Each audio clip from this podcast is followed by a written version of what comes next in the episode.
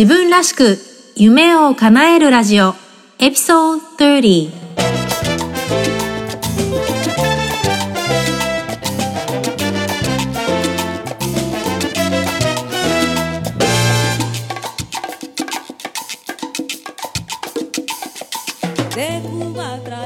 皆さんこんにちは。サンディエゴメイです。いかがお過ごしでしょうか、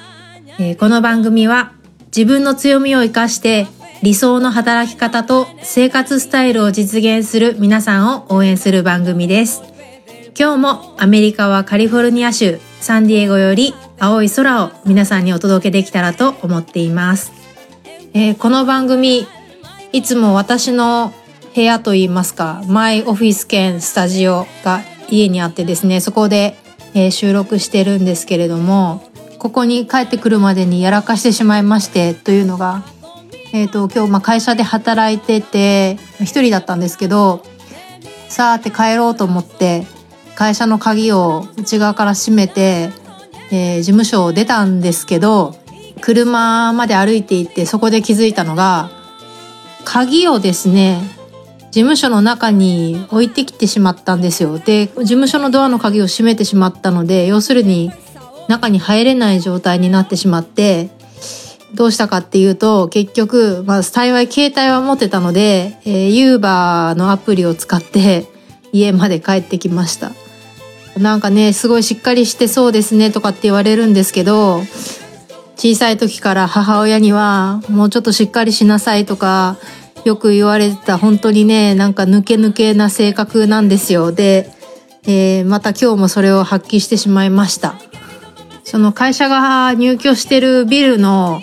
管理事務所の人とかにも電話してみたんですけど、そんな鍵とか開けれないよとか、なんか We can't do that みたいな感じで、あっさりバッサリ切られてしまって、えー、ちょっと悲しかったんですけど、えー、無事戻ってきたと言いますか、まあ、車は会社に置きっぱなしなんでちょっと後で何とかしないといけないんですけど、とりあえず、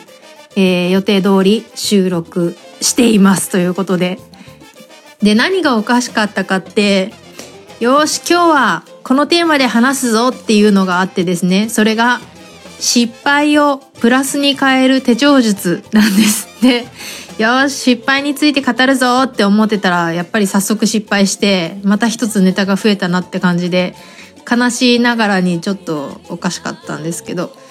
えー、そんなわけで今日は失敗をプラスに変える手帳術というテーマでお話ししていきたいと思います。最後までどうぞ。ごゆっくりお付き合いください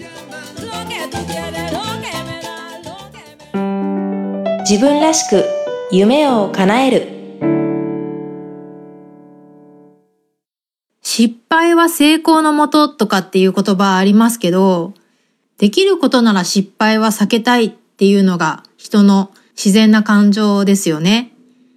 失敗した時のこの苦い感情、酸っぱいような感情を想像して、大事な一歩が踏み出せないっていう経験は誰もがしたことがあるんじゃないでしょうか。一方で、例えばビジネスとかスポーツの世界で成功しているスターたち。例えば、バスケット選手のマイケル・ジョーダンさん。彼はもう肝心な試合で必ずシュートを決めてたんですよね。でそんな彼でさえ、この一本の成功の裏には何番ももの失敗があったというふうに語ってるんですよね。こういったいろんな業界で成功している人たちというのは失敗の数だけ成功がある。失敗なくして成功はないって皆さん同じようなことを口にされるんですよね。失敗をプラスに変える力を持っている人たちだと言えます。で、実際のところ、失敗って何かに挑戦する以上は避けられないものだと思うんです。逆の言い方をすると、失敗していないということは、新たな挑戦をしていないということにも捉えられますよね。どうせなら失敗を楽しみながら、プラスに成長できたらいいと思いませんか？え、そんな方法あるのかなと言われそうなんですが、今日ご紹介する方法を実践すれば、自ら新たな挑戦にトライして、次の失敗が楽しみになる。そんな状態まで自分を持っていくことができます。失敗は怖いけど、失敗はたくさんして学んだ方がいいと聞いた私は、失敗のチャンスを逃さずに活かす方法を考えました。今この方法を実践して数ヶ月が経ったんですが、失敗を100%プラスに変えていけているという手応えがあります。今日はこの失敗をプラスに変える技術を手帳術と絡めてお話ししていきます。手帳術については以前、ポッドキャストの第3回で手帳術日本 VS アメリカということで過去に一度お話をしていますので、ぜひそちらも聞いてみてください。今回は手帳術の続編ということで、マインドに配慮した役立つノウハウをお届けしたいと思います。失敗をプラスに変える手帳術を3つのステップに分けてお話ししていきます。まず1つ目が、失敗と心の痛みをキャッチするです。失敗をプラスに変えるための第一歩は、失敗を認識することなんですね。とは言っても、まあ今日の私もそうだったんですが、失敗をすると、いろんな感情が湧いてくるんですよね。悲しい、辛い、苦しい、自己否定。そんなネガティブな気持ちが湧いてきます。で、まずすることは、失敗した自分の心を癒すということです。頑張り屋さんの私たちは、自分に厳しくすることがいいこと、正しいことだって教わってきてます。なんですが、現代の脳科学や心理学の見解では、自己批判はプラスに働かないと指摘されてるんです。今アメリカでは、セルフコンパッションというコンセプトが人気なんですね。これ直訳すると、自己共感なんですが、つまり、失敗した友人に言葉をかけるように自分に優しい言葉をかけることを意味します。逃げ出したくなるようなネガティブで批判的な感情に気づいた時に、こんな失敗して私ってダメなやつだなとかって自分を責めるんではなくて、自分を責める代わりに自分の親友にかけるような言葉。ああ、それは大変だったね。辛かったね。誰でも失敗することはあるよとか、まあ一回目の失敗で諦めないでとか、次回またチャレンジしたらうまくいくよとか、失敗したってことは頑張って挑戦したっていう証だよとか、自分に対してあったかい言葉をまずはかけてあげてください。そして自分の心を癒したら次は失敗について分析する時間です。何が起こったのかどうして失敗してしまったのか何がいけなかったのかについて自分に問いかけてみましょう。失敗してしまった時にまずすることは自分を批判したり悲しい気持ちに浸ることではなくて自分の心を癒すこと、そして何が起こったのかを理解することです。そして2番目のステップ、失敗をプラスに変える学びを得るステージに移ります。失敗を糧に成功している人たちは失敗から得た学びを活かして次の成功につなげてるんですよね。だから失敗して悲しいで終わりではなくて、その失敗した原因が理解できたら、次回失敗しないため、次回は成功につなげるための対策やアイディアを考えてみましょう。えー、実際に私が犯した失敗と学びの例たくさんあるんですけど、最後にまとめてご紹介しますね。そして自分の失敗からの学びを確認したら、その失敗と学びを確認する習慣をつけることです。失敗の受け止め方とか、次への活かし方っていうのは、まあ考えてみれば当たり前のことなんですが、これを見える化する、習慣化することで、長期的に生活の中に取り組んで、活かすことができるようになります。ここで手帳術の登場です。私は手帳とかノートとかの文具が大好きで、アナログ派なんですけれども、ポッドキャスト第3話、手帳術日本対アメリカでもお話ししてるんですが、手帳は週間スケジュールのタイプの手帳を利用していて、で、どんな手帳かっていうと、手帳の見開きの左側に1週間の予定が書き込めて、右側のページがメモ欄になっているものを使ってます。で、前回の放送では、この右側のメモ欄に毎週Champagne Moment と言って、シャンパンでお祝いしたいようなこと、それからフォーカスオブ this week、今週のフォーカス事項を書き出しているというお話をしたんですが、今はそれに加えて、mistake and learning、失敗学びの欄を設けてるんですね。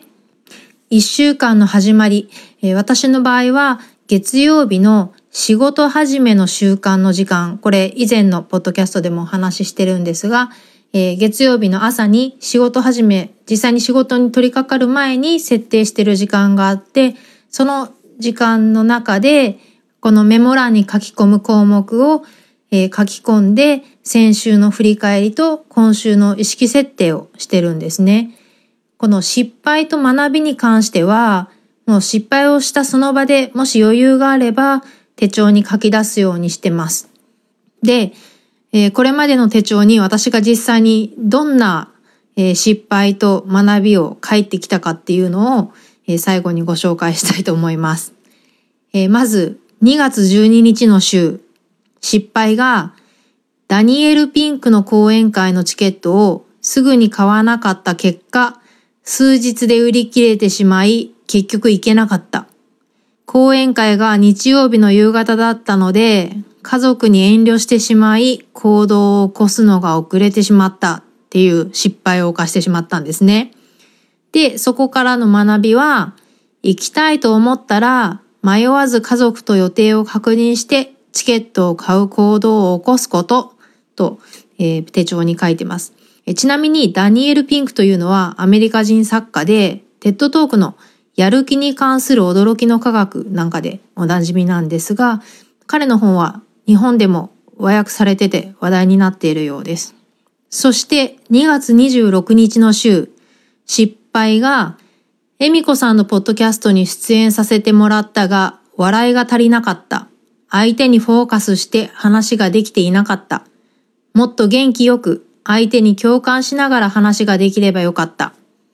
なんかインタビューを受けた後に結構独りよがりに喋っちゃったなって反省したんですね。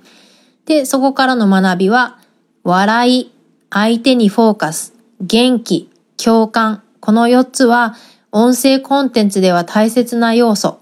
ポッドキャストの収録前にはこの4つの点を確認するようにしようと手帳に書いてました。もう一つ、4月9日の週、失敗、クライアント J さんとの集客コーチング。1番、少し話しすぎた感あり、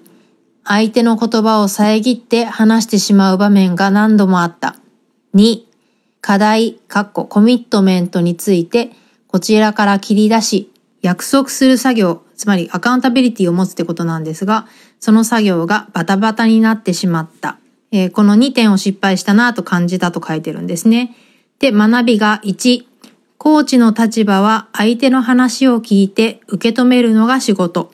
相手の話をしっかり聞く姿勢があれば、相手はもっと深く話してくれる。2番、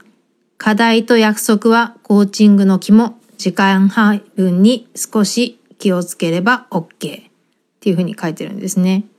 えこんな感じでですね、これまでの手帳を振り返ってみると、私の場合、だいたい1週間に1つぐらいは、え失敗と学びがあるみたいです。まあ大きなチャレンジができてないから1つしかないのか、え失敗が、えそんなに大きくないのかちょっと微妙なところですけれども、これを定期的に続けることで自分が犯す失敗のパターンっていうのも見えてきますし、そこでの学びが印象に残って次に活かせるようになるんですね。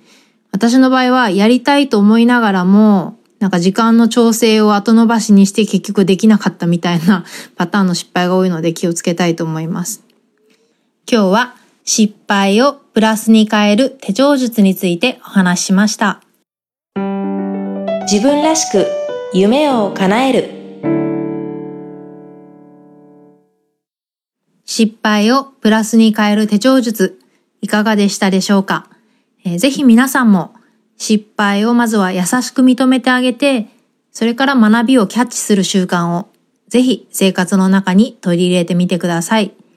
また周りに、えー、手帳愛好家の方がいらっしゃればぜひそんなお友達ともこのやり方をシェアしてもらえればと思います。自分らしく夢を叶えるラジオサンディエゴよりサンディエゴ名がお届けしました。皆さんに青い空が届きますように。それでは次回もお楽しみに。Have a great day! Bye bye!